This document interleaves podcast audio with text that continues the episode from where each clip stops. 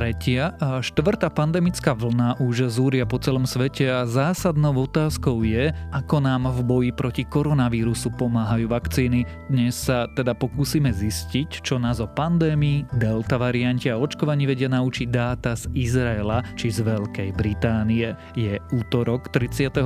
augusta, meniny má Nora a aj dnes má byť zatiahnuté, oblačno a pod mrakmi. Nachystajte sa preto aj na príležitostný dážď a búrky. Bude aj chladnejšie. Denné maximá by sa mali pohybovať niekde medzi 13 až 21 stupňami. Počúvate Dobré ráno. Denný podcast denníka Sme s Tomášom Prokopčákom. Poďte na kompot.sk, nakúpte nad 15 eur a keď zadáte kód SMEKOMPOT, dostanete k tomu darček.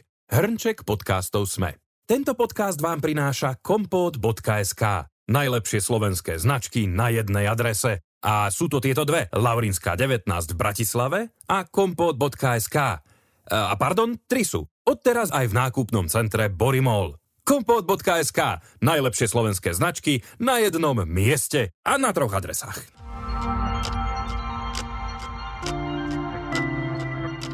A teraz už krátky prehľad správ. Slovensku sa podarila druhá evakuačná misia z Afganistanu. Včera ministerstvo zahraničných vecí oznámilo, že sa z krajiny podarilo odviezť 28 ľudí s priamými väzbami na Slovensko, najmä žien a detí. Na akcii sa podielali rezorty zahraničia, obrany a vnútra, pomohli nám aj Spojené štáty. Odvolávanie ministra vnútra Romana Mikulca sa presunulo na dnešok. Smer vyčíta ministrovi situáciu v rezorte a korupciu. Mikulec zase podal trestné oznámenie na Roberta Fica za ohováranie. Fico tvrdil, že sa minister mal stretávať s členom Takáčovcom Matejom Zemanom a koordinovať s ním výpovede. Veronika Remišova tvrdí, že Kolikovej frakcia zo za ľudí tajne rokuje s inými politickými stranami, majú sa vraj dohadovať o postupe ako odísť zo strany a zároveň si udržať funkcie. Chce im preto pozastaviť výkon práv funkcionárov strany. Norbert Bodor zostáva vo väzbe. Spolu s ďalšími obžalovanými v kauze dobytkár tak rozhodol najvyšší súd. Obáva sa, že by na slobode mohli pokračovať v trestnej činnosti. Kauza dobytkár sa pritom týka rozsiahlej korupcie na pôdohospodárskej platobnej agentúre. Európska komisia pohrozila Česku, že krajine zastaví dotácie z eurofondov. Dôvodom sú konflikt záujmov a dotácie firmám premiéra Andreja Babiša. Babišov Agrofert mal čerpať neoprávnené dotácie. Komisia od Česka chce aj lepšie sledovanie firiem a ich majiteľov i zverejneckých fondov, za ktoré sa títo majiteľia skrývajú. Ak vás správy zaujali viac, nových nájdete na webe Deníka Sme alebo v aplikácii Deníka Sme.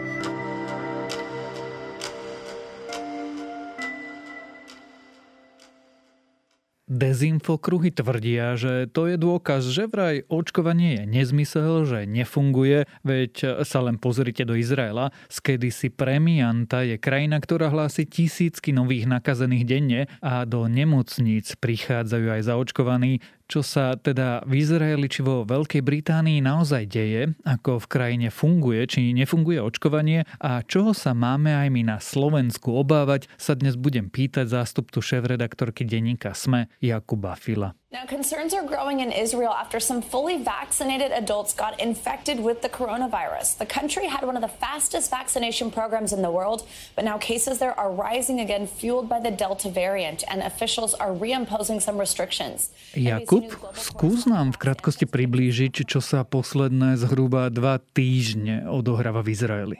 Podobne ako v iných krajinách, eh, v Izraeli prebieha, nazvem ju delta vlna, lebo v niektorých krajinách je to tretia vlna, v niektorých krajinách už štvrtá, tak povedzme, že to je delta vlna, ktorá je vlastne ovplyvnená delta variantom vírusu, ktorý je oveľa infekčnejší, a má nejaké mutácie a, a ukazuje sa, že aj súčasné očkovanie je voči nemu trochu menej účinné ako proti pôvodným variantom.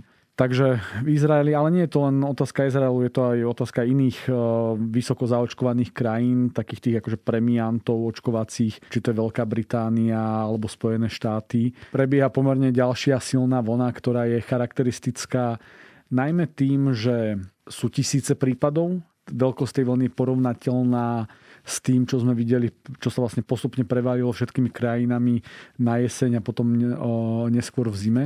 Takže z hľadiska počtu prípadov je to porovnateľné, ale, ale vidíme, že je výrazne menej mŕtvych, aspoň v krajinách, kde je vysoká zaočkovanosť dôvod, prečo sa rozprávame práve o Izraeli, alebo dôvody sú dva. Ten prvý, že tá krajina má cez 60-percentnú zaočkovanosť, dokonca cez 70% u dospelej populácie. Zároveň Izrael sa stal akýmsi centrálnym bodom nielen slovenskej konšpy a dezinfoscény, Zopakujme si teda základné fakty o tejto krajine. Ako na tom je s očkovaním? Kedy očkovať začala? A koľko vlastne nakazených denne hlási a koľko ich prichádza do nemocníc? Izrael podstate začal očkovať veľmi skoro vo veľmi veľkých objemoch alebo vo veľmi veľkých podaných dávkach. Už v zime mal zakontrahované 100 tisíce dávok, prevažne od e, výrobcu Pfizer-BioNTech, čo je vlastne hlavnou očkovacou látkou v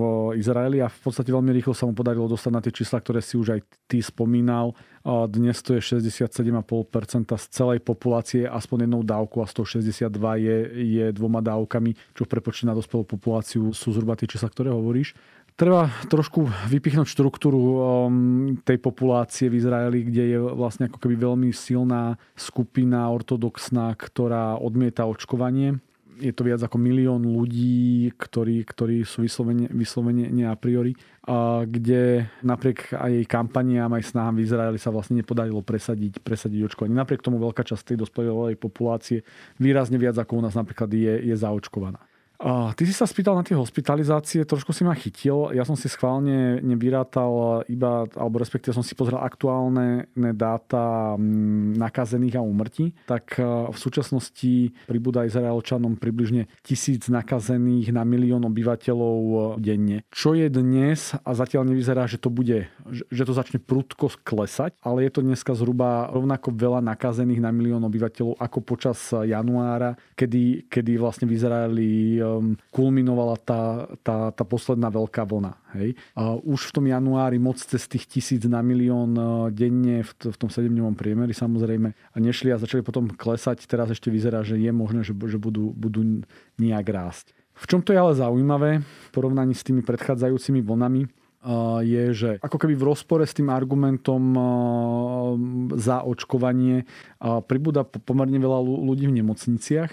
Môžeme sa potom za chvíľku pozrieť na tú, tú štruktúru, ale zase naopak je výrazne menej mŕtvych z tých nakazených. Kým v januári počas tej vrcholiacej, vrcholiacej vlny zomieralo denne až 7,4 obete na milión za deň, tak, tak dnes sú to iba 3 obete na milión za deň stále je to vysoké číslo. Áno, ako všetci sme ako keby dúfali, že to očkovanie nám, nám pomôže výraznejšie zraziť e, ten, ten vírus na kolenách, ale stále sa ukazuje to, že e, ľudia, ktorí sú zaočkovaní a majú menšiu, menšiu možnosť ad jedna vírus dostať, keď ho už dostanú, majú menšiu pravdepodobnosť, že skončia v nemocnici a keď už aj skončia v nemocnici, tak majú menšiu pravdepodobnosť, že budú mať až tak vážny priebeh. No samozrejme, už keď sú v nemocnici, ten priebeh je vážny, ale že napokon e, tomu vírusu aj podľahnú. Ja si tú kľúčovú otázku odbijem vlastne ešte relatívne na začiatku nášho rozhovoru. Vakcíny fungujú? Áno, vakcíny fungujú. Kto očakával, respektíve takto. Hoci sme možno všetci dúfali, že budú fungovať 100%, tak e, kto trošku číta tú vedu a číta tie vyjadrenia vedcov, tak e, vlastne nikdy sme nemohli očakávať, že vakcíny budú fungovať na 100%. Vakcíny fungujú v tom zmysle, že aj pri silnom šírení vírusu, dokonca infekčnejšej varianty vírusu, dokáže mať krajina menej hospitalizovaných a menej mŕtvych. Čo znamená, že časť tej populácie a významná časť tej populácie je chránená. A teraz prejdeme k tej ťažšej časti. Ak vakcíny fungujú, skúsme poslucháčom vysvetliť, čo sa vlastne v tom Izraeli odohráva, najmä prečo sa to odohráva, prečo vidíme 5 tisíc, 7 tisíc nových pozitívne testovaných denne, prečo vidíme až stovky ľudí, ktoré denne prichádzajú do izraelských nemocníc a prečo vidíme 20, 30 nových úmrtí deň? V prvom rade musíme povedať, že nie je to špecifikum len Izraela. Veď videli sme to na začiatku leta v Británii, v priebehu leta to postupne vidíme aj v jednotlivých štátoch Spojených štátov amerických. A niečo podobné sme videli v Španielsku, vo, vo Francúzsku. Takže áno, tá, tá delta vlna prebieha napriek očkovaniu. Prečo to tak je? Hej? V mnohých krajinách je to teda dané štruktúrou populácie a kto akú populáciu očkujú. Samozrejme je to dané teda tým, že koľko tých ľudí e, majú zaočkovaných e, ako celok. No a potom je to dané nejakými ďalšími faktormi. Ale aj keby bola populácia zaočkovaná na 95%, tak keď sa tam prejaví nejaký klaster hej, tej, tej, tej nákazy, tak je vysoko pravdepodobné, že aj spomedzi zaočkovaných ľudí sa môže nejaká časť nakaziť. Veď vždy sme vraveli, že vakcíny majú efektivitu 91%, 70%, 66%. To neznamená, že nefungujú. No a samozrejme potom je to dané tým, že tie krajiny prirodzene veľká časť očkovala spôsobom, že očkovali najmä starších ľudí, teda primárne starších ľudí nad 50-60 rokov podľa toho, aké, aké kritérium tá, tá krajina zvolila. Týchto ľudí očkovali najmä v zime, teda už viac ako pred pol rokom a zároveň mnohých z tých mladších ešte stále nestihli doočkovať. A preto sa prejavujú dve situácie. Buď je veľa nakazených e, medzi nezaočkovanými ľuďmi, teda ľuďmi, ktorí sa buď odmietli dať očkovať z akékoľvek vekovej kategórie, alebo sú to mladí, ktorých sme nestili zaočkovať. To sa napríklad prejavovalo v Británii v priebehu leta alebo sa to prejavuje v USA teraz pomerne nesilne, alebo, a to nám trochu žiaľ Bohu ukazujú data z Izraela, že ako keby u časti staršej populácie, ale zdôrazňujem, že u časti tej staršej populácie, ktorá sa dala očkovať už vo väčšom odstupe, tie vakcíny nejakým časom, alebo respektíve tá, tá efektívnosť tých vakcín sa, sa znižuje. Čo ako keby naznačuje do budúcna potrebu nejakej ďalšej dávky, alebo nejakého iného riešenia, čo zase poviem, že je úplne, úplne prírodzené, lebo keď si poviem, pozrieme napríklad očkovanie na, na žltačku, tak e, ak chcete mať celoživotnú ochranu, potrebujete tri dávky. Keď si dáte dve dávky, tak máte v závislosti od použitej vakcíny ochranu 5 až 10 rokov. Takže my vlastne musíme nazbierať dáta na to, ako sa ten vírus v súčasnosti správa v tomto smere a ako sa správa imunita ľudí. Tá, tá situácia v Izraeli nám dáva niečo ako zdvihnutý prst a nejaké varovanie. Chvala Bohu, z nášho pohľadu, z pohľadu Slovenska, kde sme na, na, na úvode tej delta vlny.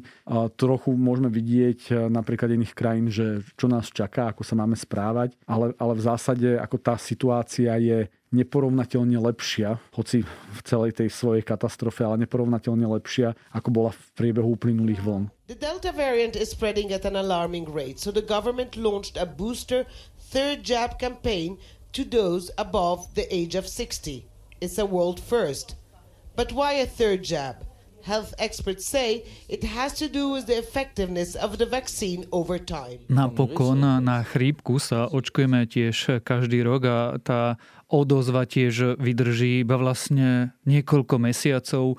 Izrael už začal očkovať treťou dávkou očkovať treťou dávkou, začali v Rakúsku. Minulý týždeň začali experimentálne treťou dávkou dokonca očkovať v Českej republike. Znamená to, že sa budeme všetci preočkovávať? Vyzerá to tak. O, nemám na to jednoznačnú odpoveď.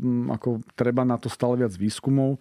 Za posledné dni sa objavilo niekoľko výskumov, ktoré sú ešte v tom procese, že, že neboli recenzované, teda neboli schválené tým nezávislým týmom odborníkov. Každý z nich naznačuje trochu niečo iné. Minimálne pri pri nejakých častiach populácie z hľadiska veku a z hľadiska odozvy toho imunitného systému sa ukazuje, že tá tretia dávka je dôležitá. Hlavne pri tých starších ľudí a teda a teda. Takže ak sa budeme musieť očkovať treťou dávkou, no tak, tak sa budeme, ako je to úplne bežné pri iných, pri iných typoch chorôb, pri iných vakcínách. Takže tak. Vo Veľkej Británii vidíme, že sa šíri vírus najmä medzi mladými. V Izraeli vidíme, že problémy môžu mať starší ľudia, chronicky chorí, ľudia, ktorí ich očkovali niekedy v decembri alebo v januári. A tá kľúčová otázka je, čo sa my na Slovensku z vývoja v týchto krajinách vieme naučiť? Musíme si hlavne povedať, že v Británii štruktúra populácie alebo zaočkovanej populácie bola trochu iná ako v tom Izraeli. V Británii bol veľmi nízky všeobecný odpor proti očkovaniu a tak vlastne veľmi systematicky očkovali od najstarších ročníkov po najmladších Preto, keď udarila u nich delta vlna, sme mali pocit, že napáda hlavne mladých. No ale bolo to prirodzene, lebo tie vekové skupiny boli v tej Británii najmenej zaočkované. Dokonca v čase, keď tam tá delta vlna niekedy na prelome mája a júna, júna udrela, tak Británia mala z hľadiska populácie nad 50 rokov zaočkovaných 95-96% e, obyvateľov. A preto sme, sa nám zdalo, že teda delta vlna útočí na mladých, čo dávalo nejakú nejakú logiku z hľadiska tej, tej zaočkovanosti. V Izraeli je proste problém v tom, že oni majú ako keby v rámci, v rámci štruktúry a náboženskej štruktúry tej e, svojej populácie ako veľkú skupinu, ktorá sa nechce dať očkovať z náboženských dôvodov. A to nie sú len mladí, to sú aj mladí, aj starí, aj, aj neviem čo. A preto ten úder tej del, delta vlny je tam ako keby, ako inak vyzerá na dátach, ako povedzme, a povedzme to bolo v Británii. Stále sa ukazuje podľa tých dát, že z hospitalizovaných pacientov, aj keď tie dáta na prvý pohľad ukazujú, že počet zaočkovaných a nezaočkovaných medzi hospitalizovanými pacientami je vyrovnaný, hospitalizovaní, tak si musíme uvedomiť, že keď si zoberieme 10 hospitalizovaných ľudí, tak tých 5 zaočkovaných pochádza z 5 miliónov zaočkovaných ľudí a tých 5 nezaočkovaných pochádza z milióna nezaočkovaných. Takže vlastne oveľa viac nezaočkovaných ľudí končí, končí či v nemocnici. No a čo to môže znamenať pre nás? Z okolností práve tieto dve krajiny a nie sú pre nás úplne dobrým zrkadlom, pretože Británia už dnes má veľmi veľkú zaočkovanosť a Izrael je pre nás trošku t- takouto, falošnou, falošným odrazom práve kvôli tej, tej štruktúre, štruktúre v spoločnosti. A my by sme sa skonali pozrieť na také, na také iné európske krajiny bežnejšie, hej, možno ako sme my. Chorvátsko, Bulharsko a tak ďalej. Tým strašiakom, ktorý pre nás môže byť, alebo tým veľmi, veľmi zlým príkladom, kam my chvála Bohu nespadneme, je práve to Bulharsko, kde majú veľmi nízku zaočkovanosť, niekde okolo 12-13% a kde sa tá delta vlna začala prejavovať a prejavuje sa práve tým, že tak ako v iných krajinách, kde už delta vlna predbehla a boli zaočkované, tak rástol počet prípadov, ale len mierne rástol počet mŕtvych. V celej západnej Európe a podobne. V Bulharsku, kde je tá zaočkovanosť veľmi, veľmi nízka, rastie počet prípadov a žiaľ Bohu rastie uh, nechcem povedať, že priamo úmerne v porovnaní s vlnami bez očkovania, ale rastie výrazne, výrazne počet mŕtvych. My na Slovensku máme zaočkovanosť 43%, čo je menej ako Izrael. Žiaľ Bohu, tá úroveň toho očkovania stagnuje, že už ako keby len veľmi málo prvo dávkových ľudí sa hlási, neza, nezafungovala očkovacia lotéria, nezafungovala iné kroky vlády, hej. A asi není celom úplne tohto podcastu ich hodnotiť a už vidíme, že čísla rastú. Hej. Už, už sme nepopierateľne tam. Čítal som za posledné dni viacerých e, analytikov, e, ktorí len teraz akože očakávajú vlastne, že ako rýchlo sa zlomí tá krivka do toho, do toho kvázi exponenciálneho rastu. Čo môže hrať náš prospech je pomerne vysoká nedávna premorenosť z jarnej vlny. Hej, že tá, tá vlna u nás síce začala pred Vianocami, ale ťahala sa až, až do toho marca a vlastne ešte marec, apríl, máj bol, bol dojazd. A tým pádom e, tá, tá imunita bude asi väčšia než len pre 42 ľudí. Hej? Takže na konci dňa môžeme byť pri 50, 60, 70%, to už je veľmi odvážny odhad a to by nám mohlo pomôcť. Ale áno, v priebehu septembra nás čaká rast denných prípadov, môže byť pomerne nevysoký. Bude nás čakať aj rast e, hospitalizácií. Zjavne, keď budeme porovnávať e, rovnaký počet denných prípadov v Lani s prípadmi e, v tejto vlne, ktorá nás čaká, tak dnes alebo v tej nadchádzajúcej vlne budeme mať menší počet hospitalizácií ako pred rokom pri rovnakom počte denných prípadov. A priamo k tomu budú, bude aj menej úmrtí. Ale nebudú to ľahké mesiace, si myslím. Myslí si teda, že tá tretia vlna síce bude zlá, ale nie tak zlá ako tá druhá? Áno, presne tak. Len si musíme uvedomiť, že tá druhá vlna u nás nebola zlá. Tá druhá vlna bola u nás absolútne katastrofálna. Ako my sme sa stali v, v marci, sme sa stali vlastne ako keby odrazom toho talianského Bergama, hej, keď sa, ktoré sa tak, tak, tak často spomína.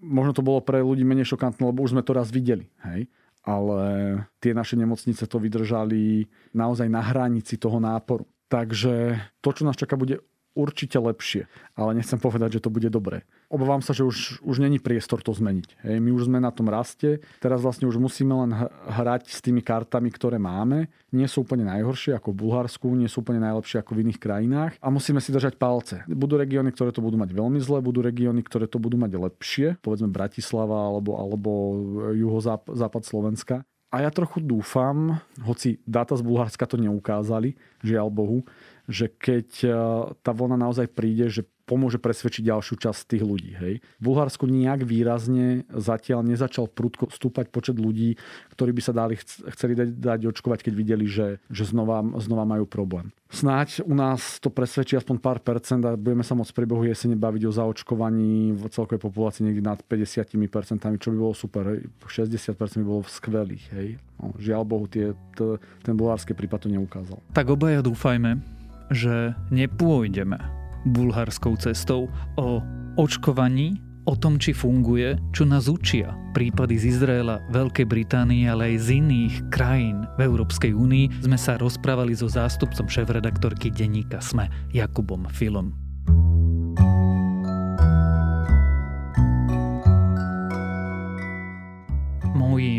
Dnešným odporúčaním je seriál The Chair na Netflixe. Ak si ešte pamätáte na bizarné príhody z akademického prostredia i na zážitky zo štúdia, tento miniseriál vám ich niekedy viac a inokedy menej milou formou pripomenie. Možno je seriál trošku príliš ambiciozný a chce toho povedať náraz a až priveľa, ale je to vlastne príjemné oddychové pozeranie aj so situačnou absurditou, ktorú ste už určite niekde zažili. A to je na dnes všetko všetko. Majte pekný deň. Počúvali ste Dobré ráno, denný podcast denníka Sme s Tomášom Prokopčákom a dnes vychádza aj nová epizóda podcastu Pravidelná dávka, tentoraz s českým etikom Davidom Černým, s ktorým sa rozprávali o etike umelej inteligencie.